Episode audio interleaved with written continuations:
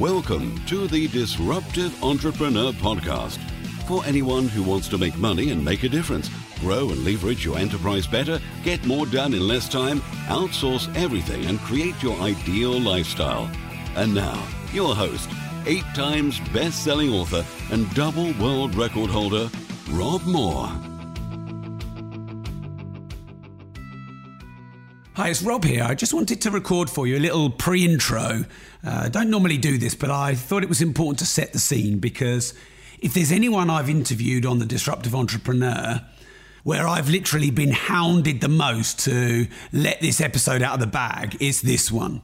I've had hundreds of messages saying, When are you interviewing Michael? When are you launching the Michael podcast? When's Michael Gerber coming out? In fact, people who I've interviewed, some of the big celebrities around the world, have been begging me, when's the interview with Michael coming out? Joe Valente, who won The Apprentice, who I interviewed, is like, when are you launching the Michael Gerber podcast? So there's been a bit of pressure for me to get this out. Michael Gerber is 81 years old and he speaks like he's 40 years old and he's he's got his dream and his legacy still burning inside him like he's 21 years old.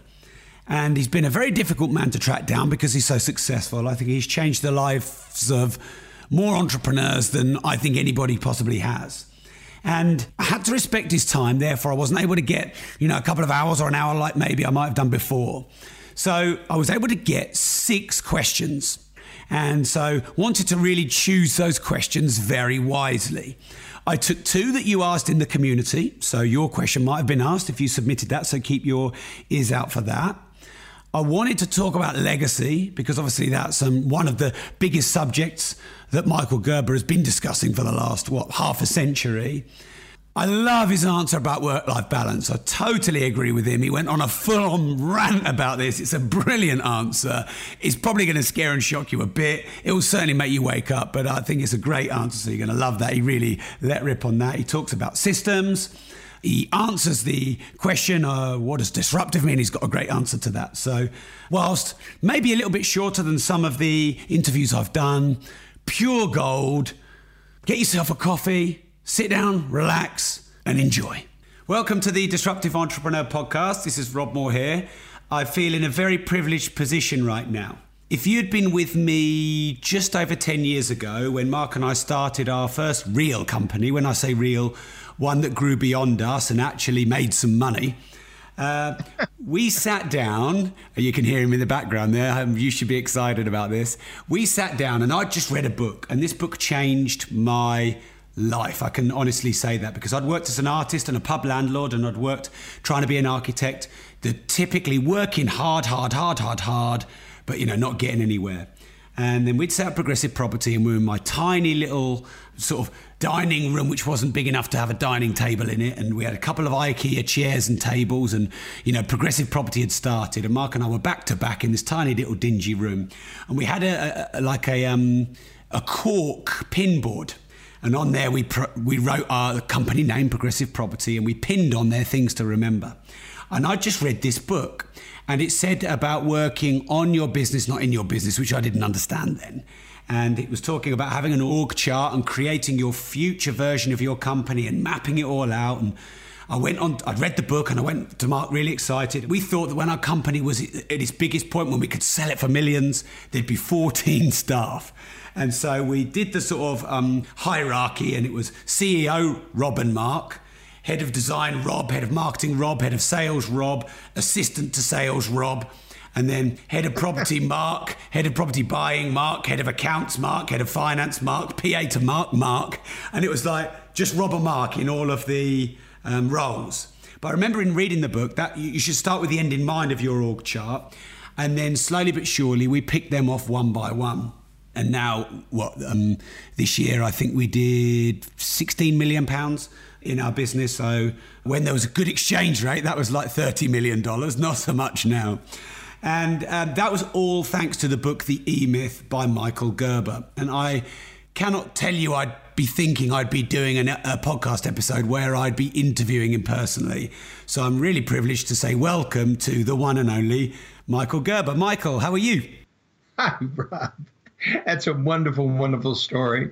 And I have to say to you, and this, this might sound terribly arrogant, but it's not that at all. I hear these stories again and again and again and again And I just love these stories because you become so much of an exemplar for all of those guys out there struggling, struggling, struggling, struggling, and not understanding why they are struggling so hard. And yeah, that's why I wrote that book and the 28 E Myth books that followed it. Wow, you've written 28 books on one subject. yeah. Well, it's actually on the entire subject of life and business and enterprise. And of course, the books are endless until recently. And recently is the last E Myth book. A lot of the questions that people sent in to me, Michael, if I could collate into one general question, is around if anyone can be an entrepreneur. So just set the scene quickly for you. There's, you know, different personality types. Maybe people have higher and lower risk thresholds. Maybe some people have a, have a lot of family overhead and it's kind of, you know, they perceive it as more difficult for them to leave their job. Some people think that being an entrepreneur is born, other people think it's learned. So you've taught probably more entrepreneurs than most people living on this planet. What do you think about being an entrepreneur? Can anyone be one? Should anyone be one? Everybody who's listening to me right now can absolutely know for absolute certain that there is an entrepreneur in every solitary person on the face of this earth. Unfortunately, they've never been introduced to him or her. I'm going to introduce you to the entrepreneur within you. And that's where the platform, the foundation for NewCo begins by penetrating into the personality of that entrepreneur, which is really four very distinct people. And I define those as the dreamer, the thinker, the storyteller, and the leader. An entrepreneur is a dreamer, a thinker, a storyteller, and a leader. Those capabilities, those skills may not come naturally to each and every one of us, but with a little bit of prodding, with a little bit of inspiration, with a little bit of education, with a little bit of training and coaching and mentoring, I can absolutely guarantee everybody who's listening to me that there's an entrepreneur awaiting that awakening moment. And that's what we have done in what I call the new dreaming room. In the new dreaming room, we awaken the entrepreneur within the dreamer, the thinker, the storyteller, the leader. The dreamer has a dream, the thinker has a vision, the storyteller has a purpose, and the leader has a mission. Okay, so if I was being selfish myself here, listening in, and I only had one question for you, I'd want to ask you about legacy. Now, to me, legacy is such an important word, but I think a lot of people don't, they don't really know what it means. It's so vast. And if I could put five questions into one, sorry to be a bit greedy, what does legacy mean to you? What is your legacy? When did your legacy start? Does everyone have a legacy and can you choose your own legacy? I'm now asking myself the question after 80 and a half years on the planet, what am I going to leave behind? And so, key to this new enterprise that we're launching, this beyond the E Myth enterprise we're launching, is this every life a legacy, every small business a school we don't have a choice about whether we leave a legacy or not. Every single human being on earth leaves a legacy. The only question is, what is it? And so understand you're already going to lead a legacy. What you've done in your life is your legacy.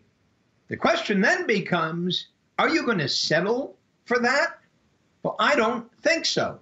So I'm saying to everybody on the phone, you've got a choice, a choice about the legacy you're going to leave behind. You've got a choice about whether you internalize what I'm sharing with you. So I'm saying to choose your legacy, then you elect to discover a dream, a vision, a purpose, and a mission which in fact serves the legacy you're choosing. And the legacy I'm suggesting each of us have been brought to earth to choose is to make a huge difference in the world. So, how do we make a huge difference in the world? I discover my dream, my vision, my purpose, and my mission. So, let me just share with you briefly, Rob, what my dream was in 1977 when I started this whole thing. And I started it when I formed the Michael Thomas Corporation. I was Michael, he was Thomas. The Michael Thomas Corporation was what we called a business development firm. And the dream we had was to transform the state of small business worldwide. End quote. The vision we had was to invent the McDonald's of small business consulting. And the mission we had was to invent what we called the business development system, the artificial intelligence necessary for us to be able to provide a novice coach, a novice consultant with the ability to do what? Transform the state of their client companies worldwide without knowing anything about business. All they had to do was master the system we developed for them. So you got that.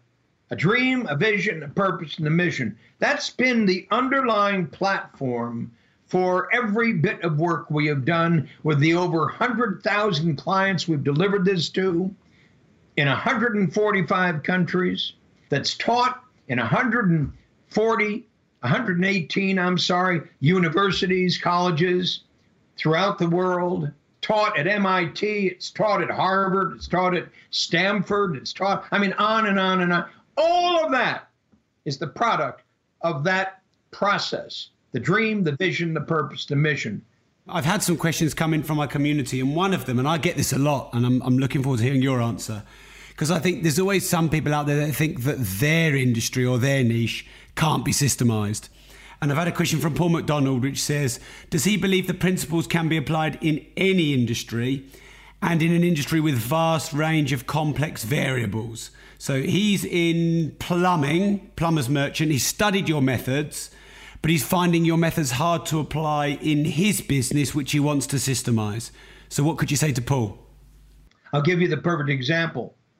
When they fired Steve Jobs from Apple, and the board of directors fired Steve Jobs from Apple, they fired him because they felt he didn't have the best interest of the shareholders and the company at heart. They were stuck at Apple II, the most successful product, obviously, and you're familiar with it, and you're familiar with it, with Apple II, Apple II, with Wozniak. And effectively, they then went about doing the impossible. They got to the point where they had lost in one year $1 billion. And crawling back to Jobs, they invited him to come back in and run the company. Steve Jobs trashed Apple II and launched the iMac. The difference between Apple II and the iMac is a point of view. And the point of view that bred the iMac was completely contradictory the point of view that bred Apple II. The shift from losing a billion a year to becoming the most successful enterprise on the planet is the shift in the way you think. So your plumber has to understand it's not the problem of plumbing that makes it so difficult. It's the problem in the way he thinks. So I'm going to change the way he thinks by awakening the new entrepreneur within him, by awakening Steve Jobs within him, so that he can begin to discover what's missing in this picture, which is the big entrepreneurial question of all time. Work life balance is something everyone talks about. And to me, I think it's a, little bit of a myth or seen the wrong way, but I'd love your takes on your take on it. So What do you think about work-life balance? What you know? What, what, give us a rant on that. It's just it's just bullshit. It's just it's just stuff that info marketers keep talking about. It's just if people get keep themselves busy talking about because their life is so out of balance. So effectively, somebody's life is out of balance. So all they talk about is getting balance. And I'm essentially saying that no great human being on earth ever had balance in his life. I'm sure Einstein didn't. I'm sure Ray Kroc didn't. I'm sure Steve Jobs didn't. I'm sure every single extraordinary person on the face of the planet didn't. I'm sure, in fact, being able to understand it and completely express it in a living way is essentially the antithesis of balance. It is something we don't understand. So it's just a stupid conversation. And I'm sorry, Rob, I don't mean to say that you're stupid by raising that conversation. I'm saying it simply isn't something to aim for. Why would somebody wish to aim for balance? What is balance going to provide them? What is balance going to teach them? What does balance even mean? It's a complete unknown. And so being here is whatever one might think of as balance. And then there's somebody who'll teach you yoga, and there's somebody to teach you become a, a black belt in Taekwondo, and there's somebody who'll teach you how to improve your sexuality, and then there's somebody who'll teach you how to have a relationship, and then all this crap they just keep on stuffing our faces with. I'm saying it's just all that, just crap. So understand life balance is only in that moment when we are completely present. And because none of us have ever achieved complete presence except on rare, rare moments that we didn't create ourselves, but were blessed with, it's a foolish thing to pursue. you've described, in one word, you've described the most out of balance experience anybody could ever have. I'm in love. Ah! yeah, yeah. Right? Better I'd not be in love. I'd go back and be in balance. So please, it's just absolutely insidious in this me generation about all of these tellers telling you your life needs to be in balance. And why in the world are they telling you that? To sell you what they're going to do to get your life in balance. But here's a very interesting thing. Today we have how many coaches on the planet? It's about an $11 billion industry. And yet, with all of the coaches, with all of the psychologists, and so forth and so on, the world has never been more confused than it is today. How, how do we solve that then? What's your answer to solving the what what you're effectively saying is too much information or you know, too many people telling you what to do? I'm saying you're going to discover it in, inside. Nobody can tell you what it is. All that I can do is to help you to find it yourself. So when we think and we elect a president, as we did just over here in the States, um, and believe that he's going to make everything okay, we're, we're, we're, we're, we're just living in, in, in blindness. He is not. There's only one person who's going to create well being, in quotes. There's only one person who's going to create balance, in quotes. There's only one person who's going to create wealth, in quotes. There's only one person who's going to find what it is that moves him or her to truly love the life they lead, and that person is you. It's up to you. It's all up to you. All I can do is to provide you with a process to discover it. Michael, every successful entrepreneur I've ever met, become friends with, and interviewed is very well read, especially in the non fiction, personal development, business world, if you like. And we've all got our seminal books Think and Grow Rich, How to Win Friends and Influence People, your book, The E Myth, and all the series that you've written. If I could challenge you to give a book recommendation that you think would uh, really make a big difference to us listening, but it's completely different and maybe isn't the kind of book that most people have recommended before. Yeah, there is. Well, there are a lot of them, but let me give you just one, which I believe is the greatest book I've ever read. The name of the book is I Am That And it wasn't written, it's actually a transcription of interviews between the gentleman whose name is on the book. His name is, was Sri, S R I, second name Nizar Gadatta, N I S A R G A T T A, and his last name Maharaj, M A H A R A J. Sri Nisargadatta Maharaj. He was a wise man in India. And the book are simply transcriptions of the conversations between him and individuals who came to meet him from around the world.